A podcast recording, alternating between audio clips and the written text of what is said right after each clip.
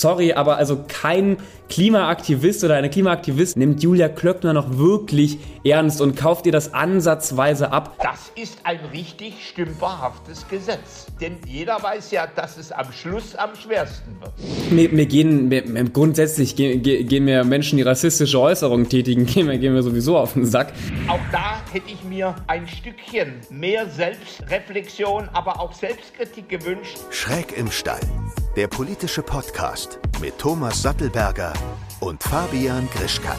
Willkommen zurück bei Schräg im Stall, dem politischen Podcast, dem Clash der Generation. Heute mal wieder nur eine Folge mit äh, Thomas Sattelberger und meiner Wenigkeit Fabian Grischkat. Heute haben wir keinen Gast dabei, aber es ist dennoch eine, ja, man kann schon sagen, Special-Folge, eine, eine Sonderfolge, denn streng genommen heißt es heute nicht Schräg im Stall, sondern Frust im Stall. Wir wollen darüber sprechen, was uns, naja, ganz salopp gesagt, momentan so richtig aufregt. Thomas, Frust im Stall. Freust du dich, deinen Frust heute mal rauszulassen? Du bist auch so ein Mensch, du, du, du haust auch mal gerne auf den Tisch. Auch hier im Podcast. Du, du bist auch gerne mal ein bisschen lauter.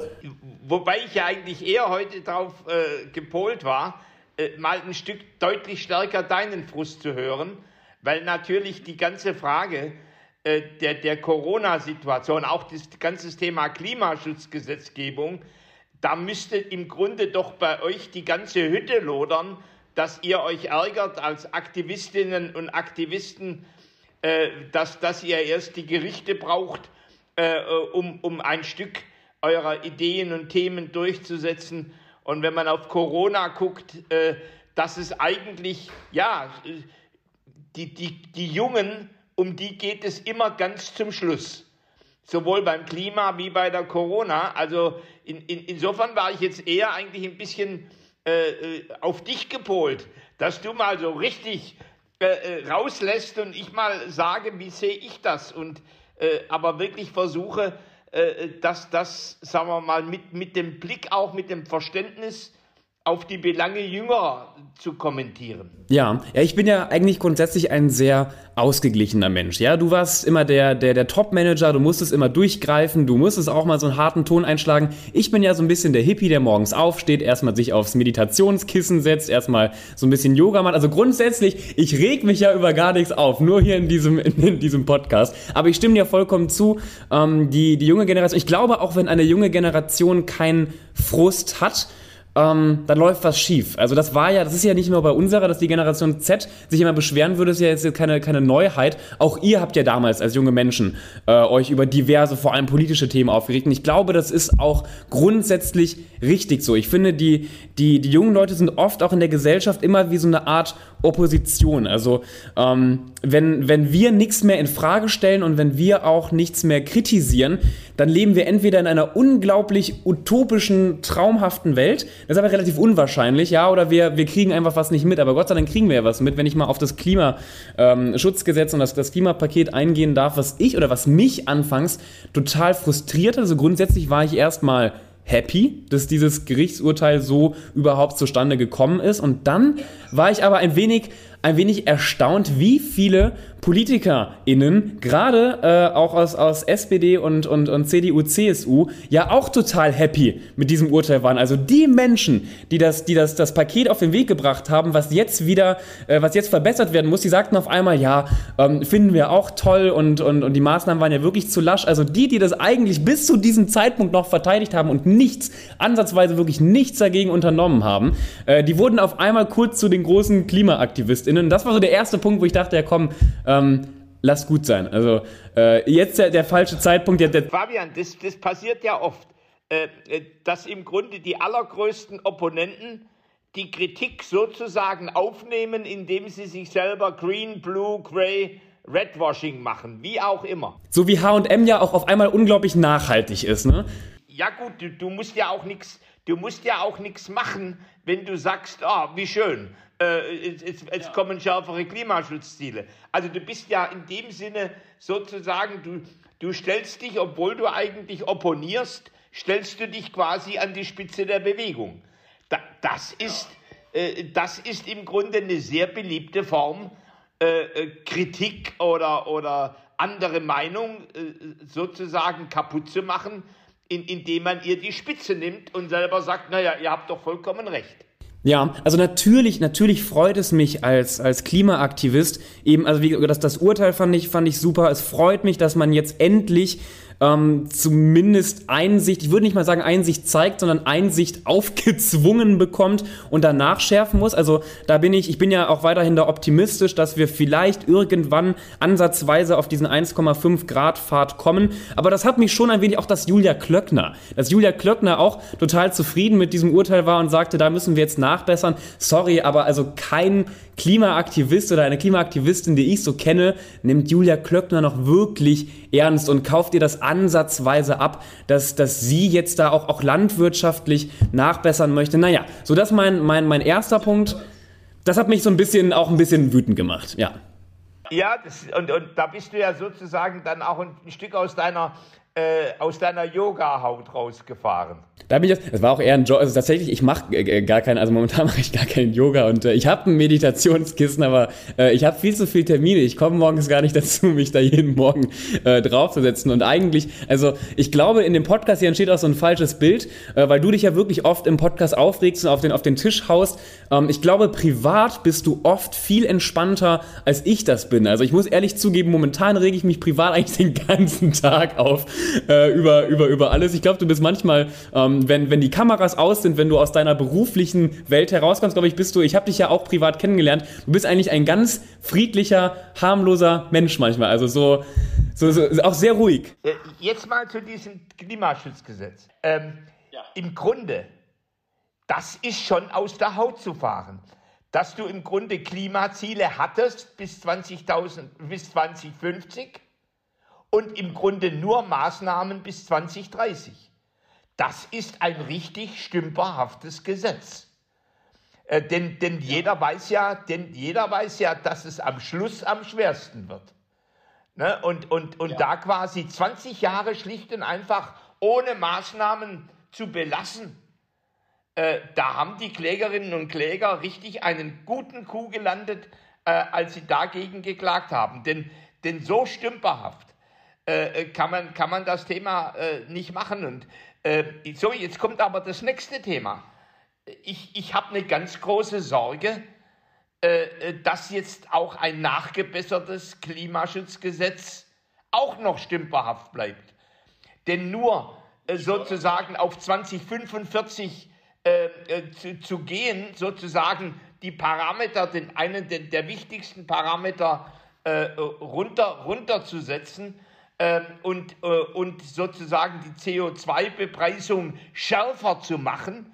Das heißt, nur am äußeren Rahmen zu arbeiten, ohne dass im Grunde deutlich wird, was heißt das wirklich im Sinne äh, der, der, der, Förderung klimafreundlicher Technologien, äh, energieeffizienter Technologien, ähm, äh, Material- und Rohstoffeffizienter Technologien äh, was heißt das für das Thema Düngemittel äh, in, der Landwirtschaft? Was heißt das äh, für die Tierhaltung und vieles andere mehr?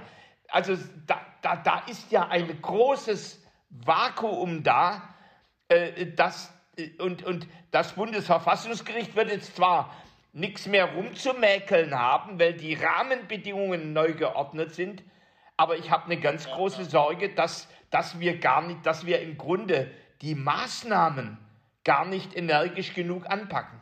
Du hast, du hast absolut recht. Also gerade auch, wenn man wieder da ein bisschen mit Zahlen jongliert, das, das ist ja an der Oberfläche erstmal schön, dass man von 2050 auf 45 oder 40 runtergeht. Übrigens bei ähm, bei, bei Fridays for Future und auch bei anderen Klimabewegungen hält man sich da auch eher am Anfang in den, in den 2030er Jahren auf, aber also das nur mal, nur mal am Rande.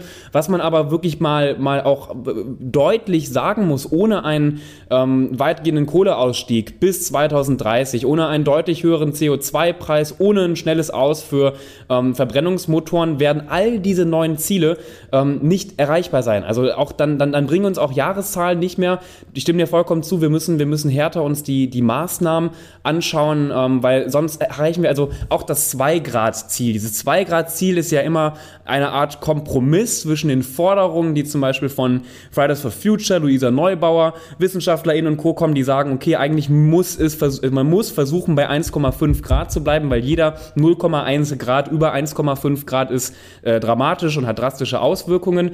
2 äh, Grad ist halt immer, dass man, man nähert sich so ein bisschen an dieses, man muss ja auch die Wirtschaft irgendwie beachten und man muss ja auch die Interessen aller Menschen, äh, die jetzt nicht sofort vom Verbrennungsmotor umschwingen möchten. Also dieses 2 Grad Ziel ist ja schon ein, ein Kompromiss. Aber auch das ist nicht einhaltbar, wenn wir nicht akribisch, wie gesagt, Kohleausstieg zum Beispiel bis 2030 ähm, umsetzen. Am Ende, also auch mit, mit den Maßnahmen, die wir gerade so mal in den, in den Raum stellen, ist es nicht weiterhin nicht sicher und sind sich WissenschaftlerInnen nicht sicher, ob da überhaupt das 2-Grad-Ziel noch einhaltbar ist. Also ich mache mir große Sorgen, dass wir jetzt wieder große Reden schwingen. PolitikerInnen sind ja auch geübt da drin, ähm, mit, mit, mit Worten immer unglaublich äh, stark zu jonglieren, aber dass wir am Ende die Maßnahmen verfehlen. Ja, wobei du hast jetzt gerade auch so, so locker gesagt und die, die Menschen, die jetzt nicht so von, vom Verbrennermotor weggehen wollen und in die Elektromobilität, äh, mit dem Kohleausstieg hat das ja noch nichts zu tun, sondern da redest du über viele Zehntausende Menschen, die in der Region leben oder in den betroffenen Regionen leben äh, und durch einen, frühe, durch einen frühen Kohleausstieg immer weniger Chancen haben, äh, Arbeitsplätze zu haben. So, also man muss schon, man, man, man muss viele, viele politische Themen sind mit anderen Themen, mit anderen Themen vernetzt äh, und, und man, man, man schafft oft durch eine Einseitigkeit hohe Kollateralschäden auf einer anderen Seite. Du hast ja auch kein Interesse daran, äh, dass die Lausitz 60 Prozent AfD wählt, äh, weil, weil, weil die, ja, äh, aber da, da, darum geht es auch, dass, dass man Menschen nicht einfach sozusagen äh, den Verstehst du, da ist das mit dem Auto ja. ist fast noch trivialer als das mit, mit, mit, mit der Arbeit und, und der familiären Verwurzelung von vielen Zehntausenden Menschen. Ja, ich glaube, wo wir, wo wir beide uns einig ähm, sind, also über die konkreten Maßnahmen, aber da haben wir in anderen Folgen ja auch schon drüber gestritten, da, da, da sind wir oft, oft verschiedener Meinung. Ähm, was mich aber jetzt auch wieder ein, ein wenig besorgt, ähm, ist, dass, dass die, die Große Koalition ähm, unglaublich schnell und sehr überhastet versucht hat, den, den Entwurf zu korrigieren, obwohl sie haben mehr Zeit bekommen bis Ende 2022. Und das klingt jetzt vielleicht ein wenig abwegig, weil ich ja sonst als Klimaaktivist auch immer fordere, wir brauchen jetzt schnelle Maßnahmen, aber es ist durchaus vorteilhaft, sich länger als eine oder zwei Wochen oder auch einen Monat Gedanken darüber zu machen, wie wir jetzt die Ziele bis 2030 und drüber hinaus konkretisieren und verschärfen, weil nur jetzt innerhalb von ein paar Tagen zu gucken, okay, wir, wir ziehen das alles bis 2030 ein bisschen an. Das ist nicht, also deswegen wurde dieses Urteil nicht gefällt. Dieses Urteil wurde gefällt, dass wir bis zum Ende von 2022 uns jetzt die Zeit nehmen, uns zu überlegen, wie wir auch über 2030 hinaus die richtigen Maßnahmen und, und konkrete und äh, genügend greifbare Maßnahmen auf den Weg bringen, dass am Ende, und da stimme ich dir dann auch zu, Menschen ähm, zu, auch zufrieden sind mit den Maßnahmen, dass die Maßnahmen, ähm, dass sie scharf genug sind, dass Leute aber auch parallel jetzt ähm, davon keine großen wirtschaftlichen wirtschaftlichen ähm, Einbußen spüren, dass sie ihren Arbeitsplatz nicht verlieren. Also ich sehe da, ich, ich, ich sehe da gerade, also es wird gerade so ein Rennen gestartet, auch von, von SPD und, und, und CDU, dass sie jetzt ganz schnell versuchen, wieder dieses Gesetz nachzuschärfen. Es hilft oft, glaube ich, wenn man sich da wirklich nochmal auch wenn die Klimakrise eigentlich kaum einen Spielraum für Zeit gibt, aber ruhig nochmal mehr Gespräche mit Experten führen, ruhig nochmal mehr Gespräche mit WissenschaftlerInnen führen, ruhig sich die Zeit zumindest irgendwie bis zum Ende des Jahres nehmen, dass man am Ende aber auch ein Klimaschutzpaket hat, das tragbar ist, das nicht mehr tausendmal nachgeschärft werden muss und jetzt nicht nur innerhalb von ähm, zwei Tagen, zwei Wochen wieder, wieder nachschärfen und, und, und nicht genügend drüber nachdenken. Ne? Aber weißt du, äh, ich meine alleine äh, die, die Kohlekommission, die den Braunkohleausstieg schlussendlich vorbereitet äh, und die Rahmenbedingungen festgelegt hat, die hat jahrelang gearbeitet. Das heißt, für solche Entscheidungen von großer Tragweite, da kannst du nicht einfach nur äh, kurz entschlossen sagen, wir, wir tun da ein paar Parameter ändern und dann wird das Bundesverfassungsgericht schon, schon glücklich sein. Nein, da, da bin ich, da bin, ja, also da bin ich, da bin ich voll, voll bei, bei dir, weil ich ja auch für seriöse Politik bin. Ähm, ich, ich meine, ich, ich, Strategiewechsel in einem Unternehmen, da redet man oft ein, anderthalb Jahre, bis das Thema sauber ist. Und, und natürlich brauchen wir, ich sage das mal in, in, in aller Schärfe, einen Klimakonsens aller demokratischen Parteien. Das ist, glaube ich, das, das äh, sonst passiert ja eines. Wenn dann wieder eine, eine Wahl ist, dann wird das Thema gekippt und gedreht. Das heißt, wir müssen im Grunde einen, einen, einen Konsens finden, und der wird seine Zeit dauern, einen Konsens finden, der sozusagen Regierungswechsel und Koalitionswechsel überdauert. Denn wir reden ja über im Grunde 25, äh, 30 Jahre, die wir zu gestalten haben. Da sind ja, da sind ja sieben, acht Wahlen, äh, die, die da anstehen und die im Grunde alles zerbrechlich machen könnten. So, also das ist, glaube ich, äh, ich bin ein entschiedener Freund, in dem Fall jetzt wirklich nicht von schnellem Handeln, sondern, sondern von, von gutem Handeln. Ähm, und ja, aber natürlich, du, Fabian, die Wahlen im September stehen an.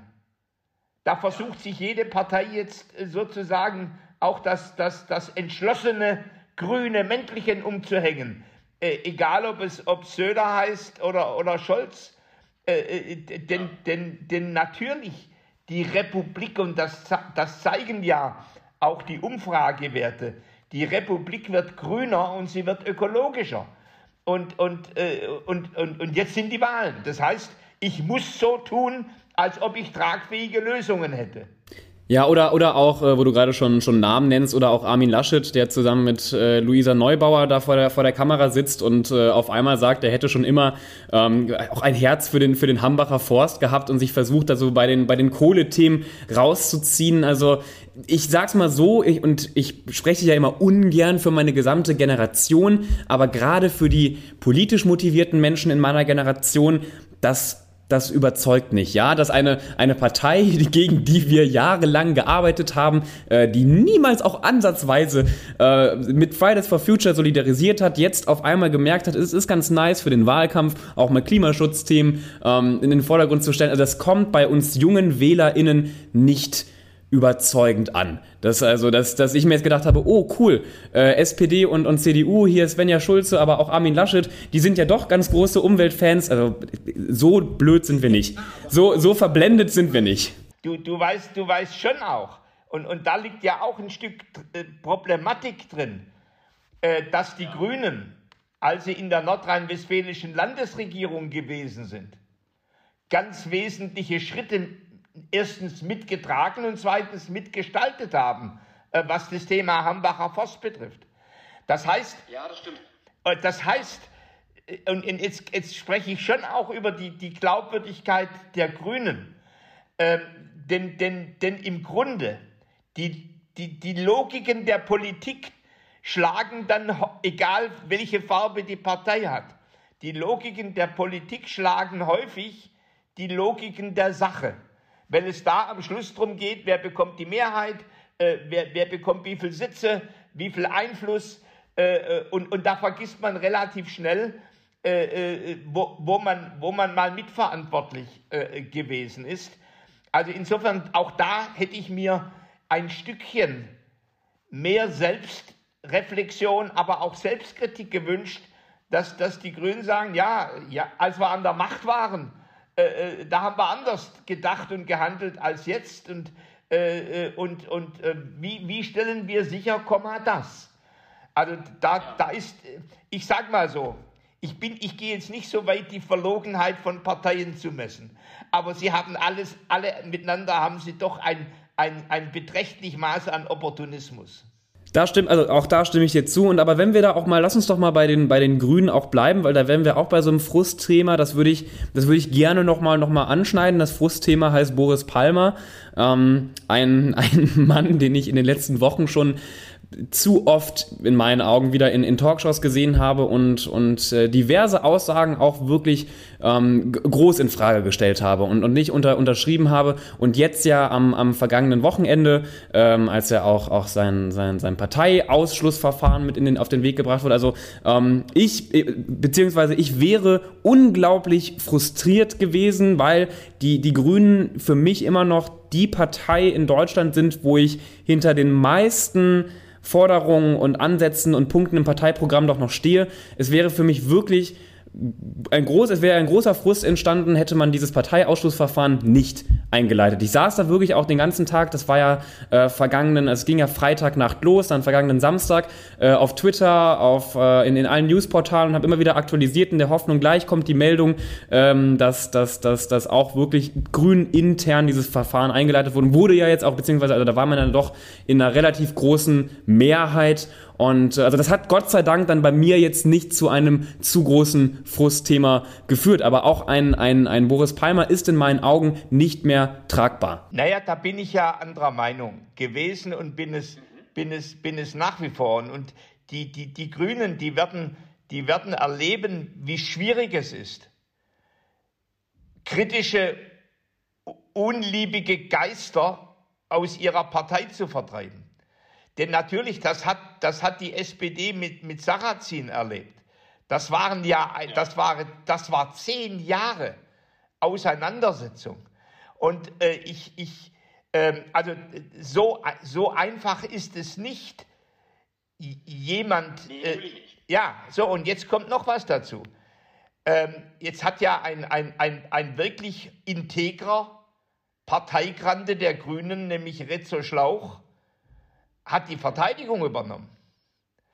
Das heißt, ein, ein Mann wirklich, wo zumindest ich sage, der hat, der hat eine untadelige äh, äh, politische Laufbahn hinter sich.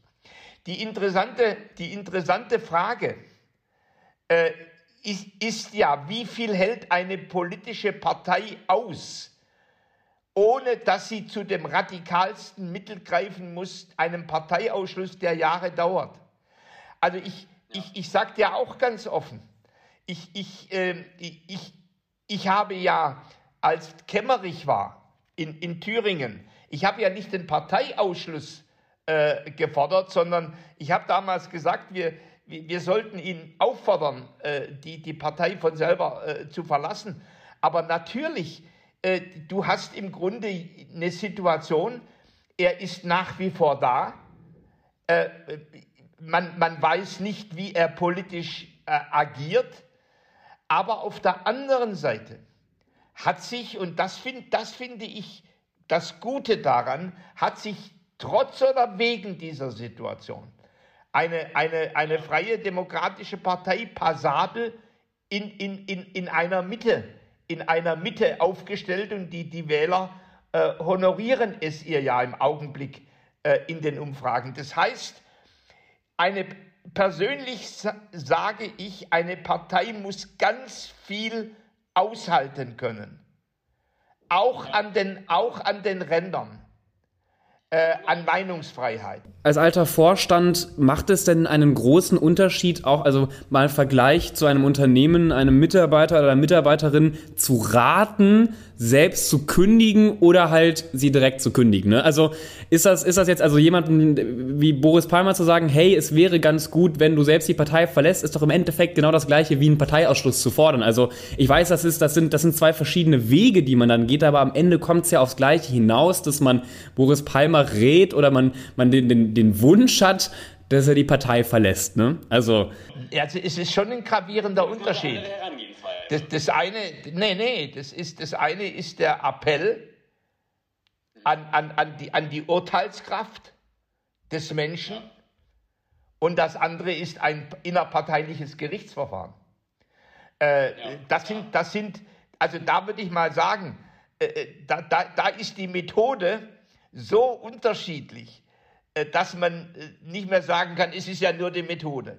Nee, das, denn, denn das eine ist, ist, ist, ist ein Appell an, an moralische Kategorien äh, und, und das andere ist äh, die, äh, die, die, die, rechtliche, die rechtliche Durchsetzung. Aber sei, es wie es sei, die Grundaussage ist nach wie vor, ja. eine Partei muss ganz viel aushalten an den, an den Rändern, äh, weil, weil sie im Grunde eigentlich darauf angewiesen ist, wenn sie keine Kaderpartei keine sozialistische oder nicht nur eine top-down geführte Partei werden sollen, dass sie, dass sie vom, vom Meinungsstreit lebt. Auch wenn der furchtbar ist. Du, äh, um das auch klar zu sagen, äh, der, der Palmer ist ja nicht zum ersten Mal neben rausgehauen. Ähm, nee. Nein, natürlich nicht. Ja. Ne? Äh, wie, übrigens wie ein Sarrazin bei der SPD äh, äh der ja auch immer wieder und dann neue Bücher und neue Beiträge und neue Interviews, äh, eigentlich fast, äh, fast viel systematischer eigentlich äh, wie, wie ein Palmer. Ähm, ich, finde die, ich finde die Äußerung äh, und, unter aller Sau, zumal wie sie, wie sie entstanden ist sozusagen mit, mit einem unbestätigten Tweet, wo man gar nicht wusste, woher der stammt und den zu drehen und zu wenden. Also du musstest im Grunde x Salto Mortales machen, um überhaupt zu verstehen, äh, wie, die Attacke, wie die Attacke lief. Nichtsdestotrotz, ähm, äh, wenn, du mich, wenn du mich fragst, würde ich mir wünschen, dass, dass Palmer bei der FDP wäre, würde ich sagen, nein. Okay, okay. Ja, lass uns, lass uns mal, lass uns mal die Palmer-Kiste so ein bisschen schließen. Auch da haben wir verschiedene, aber auch, auch ähm, in anderen Bereichen gleiche Ansichten. Ich stimme dir zu, eine Partei muss etwas aushalten können, aber in diesem konkreten Fall, wo es äh, sich um eine definitiv rassistische Aussage handelt, finde ich, dass eine linke Partei, eine Partei, die sich wirklich im, im linken Spektrum positioniert, äh, auch da den, den, den Mut und die Durchsetzungskraft haben sollte, ähm, ein, ein Parteiausschussverfahren einzuleiten oder eben auch ein Palmer bereit ist, einzuleiten einzusehen, okay, vielleicht habe ich dann wirklich doch keinen Platz mehr hier in der Partei. Aber ich glaube, wir würden uns da jetzt auch wieder nur im Kreis drehen. Lass uns noch mal bitte zu einem, ich weiß, du willst darüber... Äh, nee, nee, ich will über das Thema Rassismus. 20 Sekunden noch zu dem Thema. 20 Sekunden hast du ab jetzt. Also ich meine, wir sind, wir sind ja nach Black Lives Matters äh, äh, und, und, und, und nach einigen Vorfällen in Deutschland nach wie vor in einer ziemlich aufgeheizten Debatte über dieses Thema. Also sie, sie ist im Grunde heißblütig auf, aufgeregt, zum Teil sehr böse, äh, wahrgenommen von, von den betroffenen, ja, naja, von den betroffenen Seiten. Und, ähm, äh, und, und, und diese, diese Frage, was ist eigentlich ein Rassist? Diese Frage entscheidet sich nicht an der Frage, hat jemand mal eine rassistische Äußerung getätigt. Denn da müssten sich wahrscheinlich ganz viele Millionen Menschen an der Nase packen äh, und, und, und, und sagen, ja, hab, hab ich schon mal. Aber dass ich damit im Grunde durch und durch von meinem Wesen, von meiner Haltung her ein Rassist bin, da sehe ich immer noch einen deutlichen Unterschied. Ich finde es gut, dass wir inzwischen viel sensibler äh, über diese Themen sind, auch in der Geschichte. Äh, damit Komma, aber wir, wir, wir in, in der aufgeheizten politischen Debatte äh, äh, äh, allein, allein die, die Tatsache, dass ich, dass ich da getweetet habe äh, für, den, für den Palmer, dass, dass die Grünen jetzt im Grunde in, in, in, in, un, in ungeliebten äh, äh, Geist äh, sozusagen raus, rausschmeißen wollen. Manche haben mich da an die, an die Ecke äh, von, von, von Holocaust-Freunden schon gestellt. Also un, unglaublich, wo du plötzlich in, in so einer aufgehitzten Debatte landest. Ja, also ähm, das lernen wir AktivistInnen ja auch, dass grundsätzlich sei es, wenn es um Rassismus oder auch Antisemitismus geht, erstmal das Gesagte als antisemitisch und rassistisch ähm, abgestempelt werden muss und nicht die Person per se als äh, Antisemit und, und Rassist. Da stimme ich dir auch zu, aber gerade wenn es um Rassismus geht, glaube ich, ähm, da können wir gerne auch nochmal eine, eine Folge drüber machen. Gerne aber halt mit einem Gast, der dann in diesem Fall auch wirklich Rassismuserfahrungen erlebt gelebt hat und das jetzt wieder ein bisschen besser einschätzen könnte als zwei weiße Männer. Und wie gesagt, ich würde das, die, die Palmer-Kiste, weil so sehr frustriert es mich gar nicht. Also die würde ich gerne nochmal so ein bisschen schließen. Und, äh, ja, mich hat sie stärker frustriert. Ja, und, und zu, unserem, zu unserem Lieblingsthema ähm, Corona kommen. Nein, aber zu, zu einem Thema, was ja auch ähm, viele Menschen aus unterschiedlichsten Perspektiven und Positionen frustriert.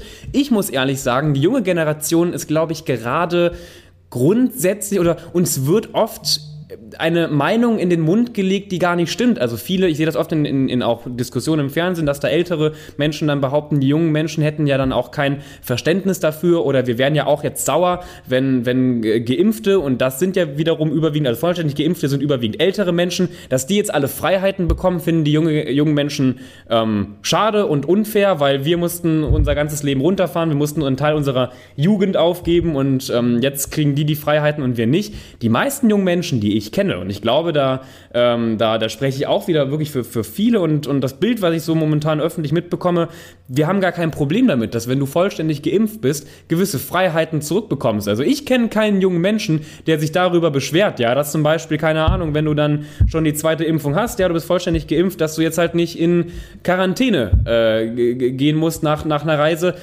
das ist mir scheißegal. Also das oder keinen Test vorlegen und und und. Also das ist für mich einfach nur logisch und das, ähm, das, das dagegen zu protestieren bringt ja auch nichts. Und was ich wiederum, was mich dann so wiederum ein bisschen frustriert, ist so das Thema ähm, Impfstoff, dass jetzt ganz viele ältere Menschen AstraZeneca per se nicht haben wollen, obwohl dieser Impfstoff oder auch andere Impfstoffe, äh, andere ähnliche Impfstoffe dann doch eher ja für ältere Menschen empfohlen werden. Das finde ich dann schon so ein bisschen ah, schwierig, hat, hat, einen, hat einen unschönen Beigeschmack. Du bist heute ja richtig brav. Ja, beziehungsweise ich bin, ähm, ich, ich denke immer, ich denke immer, oder ich versuche immer, das irgendwie so ein bisschen logisch anzugehen. Und wie gesagt, mich jetzt darüber aufzuregen, dass äh, ältere Menschen vor mir Freiheiten bekommen, das würde nichts bringen, das, da, das, das, da entsteht eine ganz komische Diskussion und das finde ich auch grundsätzlich ähm, nicht, nicht schlimm. Was mich nur dann so ein bisschen wütend macht, ist, wenn ältere Menschen, die äh, zum Beispiel auch eine Empfehlung für AstraZeneca bekommen, weil sie nicht in, da in die, in die AstraZeneca-Risikogruppe quasi reinfallen, dann doch sagen, nö, aber ich will,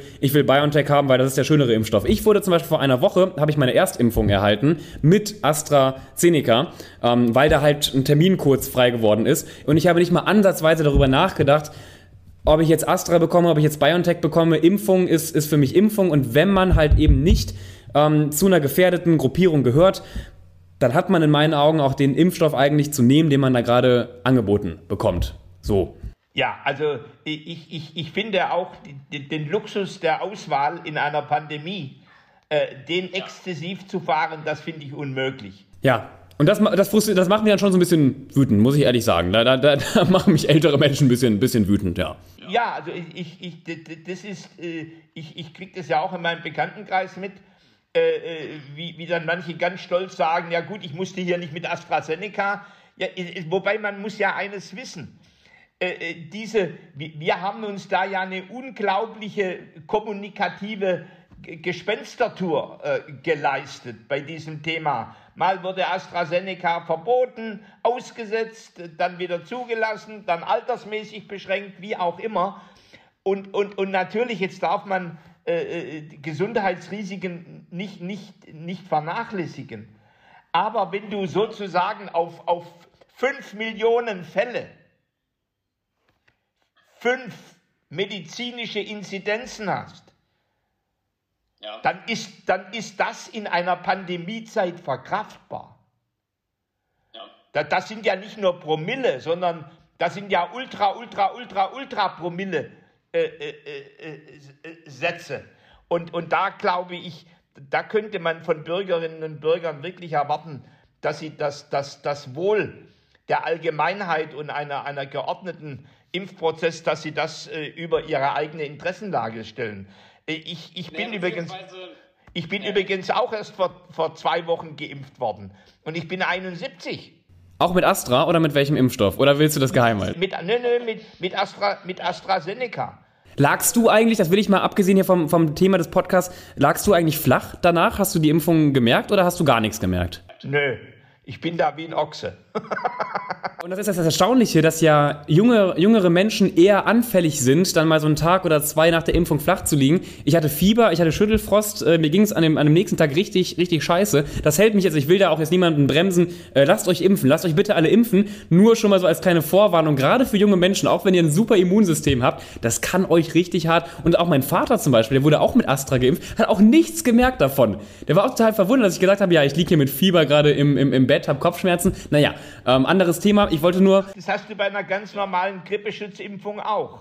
Ja, deswegen, das, also, das muss man einfach nur wissen, wenn man sich jetzt impfen lässt. Zum Beispiel, man hat jetzt die Impfung irgendwie am Montag nicht am Dienstag irgendwie einen großen, äh, großartig Termine irgendwie in den, in den Terminkalender reinknallen, lieber gucken, dass man da sich irgendwie den, den Tag frei hält. Vor allem bei, ich habe das gemerkt, bei, bei, bei jungen Menschen, die eigentlich denken, sie stecken das super weg, so wie ich, das haut die alle um. Das, äh, und wie gesagt, Leute wie, wie, wie du oder mein, mein Vater, auch etwas ältere Menschen, die kriegen irgendwie gar nichts mit von, von, von Astra. Naja, aber ähm, Frustthema, Frustthema Corona, ich glaube, die jungen Leute, regen sich auch über die, diese Hauptfrustthemen, die es ja am Anfang gab, wie wir dürfen nicht feiern gehen. Die meisten, der, der Großteil der Generation Z hat verstanden, dass es gerade nicht der richtige Zeitpunkt ist, über Partys zu diskutieren. Ja, natürlich frustriert uns das, dass wir, dass wir jetzt am Wochenende nicht feiern gehen, aber wir haben uns ja auch dran gewöhnt. Ja, wir machen das jetzt seit über einem Jahr mit. Ich muss ehrlich sagen, wenn ich jetzt in den Club gehen würde, ich wäre vollkommen überfordert.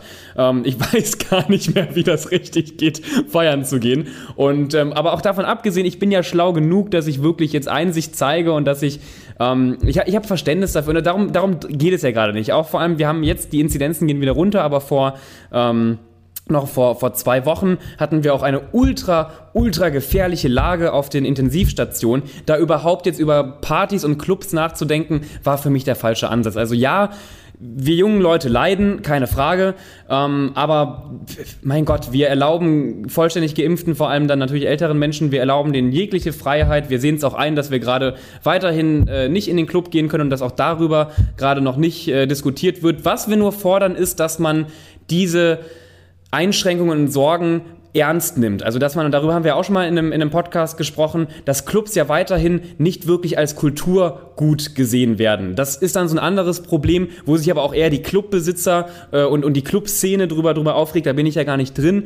Ähm, also dass man, dass man die nicht vergisst jetzt in der, in der, in dem, in dem, in dem Lockdown, dass man äh, das auf dem Schirm hat, dass so wie man ja versucht, auch Theaterhäuser und Opernhäuser zu retten, auch doch bitte versucht, äh, die Clubszene nicht komplett aussterben zu lassen. Das wäre mir als junger Mensch wichtig, weil sonst bin ich auch wieder sauer und frustriert. Ja, und ich würde, ich würde noch dazu fügen, wir werden ja bald in die Phase der Nachimpfungen kommen. Äh, also ich, ich, ich vermute mal, äh, dass, dass, dass wir im Grunde ab Oktober äh, schon die, die ersten Nachimpfungen haben, dass da wirklich die Politik sichergestellt hat, dass nicht nur Impfstoffmenge, sondern auch Impfstofflogistik äh, so läuft, dass wir gar nicht mehr in diese schwierige Thematik der, der Priorisierung in dem Umfang reinlaufen wie heute. Äh, ja. die, die übrigens, äh, diese Priorisierung, die, die übrigens ganz früh überall löchrig war. Äh, darüber, äh, darüber sprechen ja, äh, ja viele gar nicht, äh, weil es ihnen dann peinlich ist. aber, aber sozusagen ich meine, die Geschichte äh, des, des Arztes, der, der sozusagen auch noch seinen, seinen Enkel äh, als, als, als ähm, Praxismitarbeiter äh, äh, angeführt hat, die, die hat ja die Runde gemacht. Aber da gab es viele, viele solcher Fälle, äh, wo der Mensch dann auch auf wirklich dumme Gedanken kommt, weil der Staat in seiner Fürsorgepflicht und Logistik versagt hat. Also das das wünsche ich mir als Politiker ganz arg, dass das im Herbst gut läuft. Das hatten wir ja auch hier schon im Podcast, als wir die Folge mit Raul Krauthausen aufgenommen haben, wo er nochmal verdeutlicht hat, dass Menschen mit Behinderungen, die nicht in einem Pflegeheim oder einer Pflege, in, in irgendeiner Form von einer Pflegeeinrichtung wohnen, ja auch komplett beim, beim Impfen ähm, zumindest auch gefühlt vergessen wurden. Also dass die, äh, die, die trotzdem eigentlich in die Risikogruppe fallen, aber zu Hause leben, ähm, wie zum Beispiel Raul Krauthausen, ähm, dass man an die anfangs ja auch gar nicht gedacht hatte. Sogar ganz vergessen, ja. Riesen, Riesenskandal. Aber haben wir, also wen, wen das noch interessiert, gerne mal die Folge, die wir mit Raul äh, Krauthausen aufgenommen haben. War auch sowieso eine schöne Folge. Ableism war eine, war eine super Folge, empfehle ich hier. Was ist denn, also ich muss ehrlich sagen, weil ich habe mir auch auf diese Folge hier vorbereitet und dann irgendwann gemerkt, so richtige Frustthemen, also sowas, wo ich mich jetzt gerade akut heute aufrege, das, das, das habe ich gerade gerade gar nicht. damit meine ich nicht, dass es gut läuft in der, in der, in der Welt, aber ähm, ich habe ich hab eigentlich alles gesagt. Also mir gehen, mir gehen ältere Menschen auf die Nerven, die, die jetzt auf einmal den besseren, in Anführungszeichen, Impfstoff haben wollen, obwohl sie eigentlich dann irgendwo in eine gefährdete Gruppe reinfallen. Mir gehen PolitikerInnen auf den, auf den Sack, die äh, erst gegen Klimaaktivismus arbeiten und auf einmal sich vor den Wahlen als große Klimahelden darstellen. Ja, das, äh, das ist einfach scheiße. Es, äh, macht, macht das bitte nicht. Das kommt bei uns jungen Leuten nicht gut an. Und ähm, mir, mir gehen mir, grundsätzlich gehen, gehen mir Menschen, die rassistische Äußerungen tätigen, gehen mir, gehen mir sowieso auf den Sack. Äh, aber vor allem Boris Palmer auch mal unabhängig. Ähm, weil, weil ich, ich will ihn einfach nicht mehr so oft sehen. Muss ich ehrlich sagen. Ist auch meine persönliche Meinung jetzt, aber ich finde bei Anne, bei Anne Will, bei, bei Markus Lanz, ja, es ist, ist meine, meine wirklich komplett persönliche Einschätzung, aber in all diesen Talkshows kann man auch durchaus ähm, mal wieder andere Gäste einladen als, als Boris Palmer. So. Und Jan-Josef Liefers. Aber die Phase haben wir ja Gott sei Dank beendet. Das ist ja, ist ja Gott sei Dank abgeschlossen. Hier alles dicht machen. Das wäre, das wäre ein Frustthema von mir vor zwei Wochen gewesen, aber ähm, da, da können wir Gott sei Dank, ich will auch, ich will da gar nicht mehr drüber reden. Das haben wir ja Gott sei Dank so ein bisschen abgehakt. Ja, ja ich möchte da schon noch ein Wort dazu sagen. Dann machen wir auch wirklich Schluss. Nein, nein, nein, nein, nein, lieber Fabian. Es, es geht nicht so, dass du immer das letzte Wort hast. Nee, das letzte Wort gebe ich dir auch äh, dir jetzt. Ich wollte damit nur meine, meine, meine Situation, meine Sichtlage hier mal abschließen. Ich, ich plädiere äh, für eine deutlich stärkere Toleranzbandbreite äh, in, in, in, in Debatten, die, die, die, die wirklich äh, rangehen, dass man Menschen äh, in, so in Schubladen reinpresst, äh, äh dass sie, dass sie ähm, wirklich Drohungen bekommen.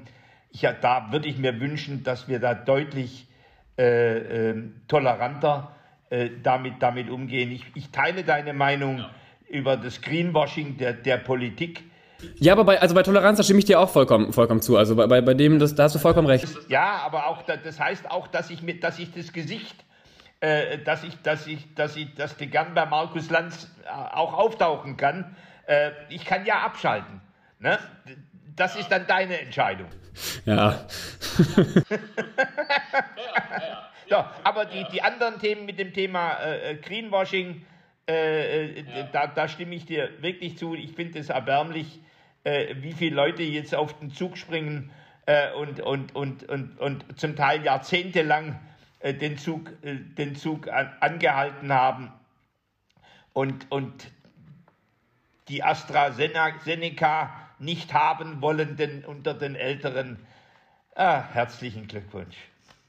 Oh, wenn ich das noch mal als Abschluss, du darfst auch gerne in dieser Folge das letzte Wort haben, aber wir müssen auch mal wieder langsam so ein bisschen, okay, ähm, was, was mich frustriert, aber auch gleichzeitig ein bisschen glücklich macht. Wir hatten ja ähm, diese Woche hatten wir den, den, den Vatertag, ein Tag, den ich irgendwie noch nie so richtig verstanden habe, aber ähm, gut, über die Existenz dieses Tages will ich jetzt gar nicht debattieren.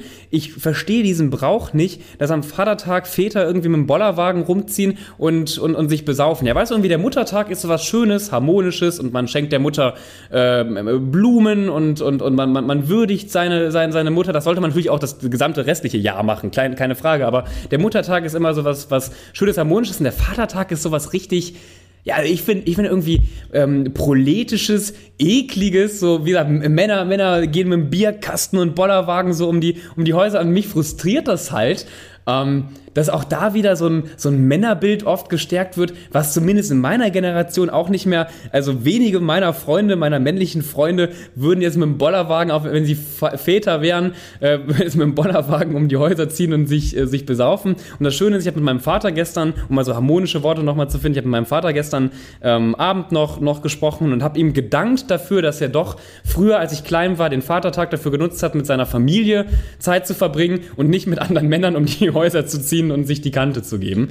So, und das, also, es, es würde mich frustrieren, wenn ich später zu so einem Vater werde, der, der nur noch trinkt und der am Vatertag mit dem Bollerwagen darum zieht. Ich hoffe, ich werde auch so ein guter Vater, wie mein Vater das war, dass ich dann am Vatertag doch eher vielleicht sogar Zeit für, für meine Kinder oder, oder äh, meine, meine Familie finde, äh, als für Bier.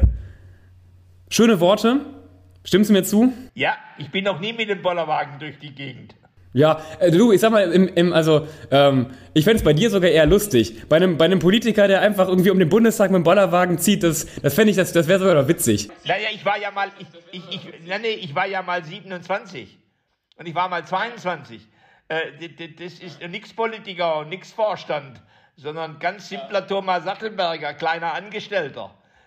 Nein, nein, äh, also, nee, aber ich bin trotzdem nie mit dem Bollerwagen durch die Gegend. Also, Fabian. Super, schöne, schöne Folge. Ich freue mich natürlich, äh, beziehungsweise wir freuen uns auch äh, immer auf, die, auf das Feedback von unseren Zuhörerinnen und Zuhörern. Was hat euch frustriert ähm, diese Woche, in den, in den letzten Wochen? Vielleicht ja auch ein Thema, über das wir jetzt so gar nicht nachgedacht haben, worüber wir noch mal in der nächsten Folge sprechen können. Schreibt uns das wie immer überall, wo ihr uns erreichen könnt. Und ähm, ich sage damit Tschüss. Ich, hab, ich verliere auch meine Stimme gerade zum Ende des Podcasts. Äh, schönes Wochenende noch, schönen Tag noch. Ciao. Tschüss. Schön, dass du bis zum Schluss zugehört hast. Der nächste Podcast kommt wie immer nächsten Sonntag. Bis dann.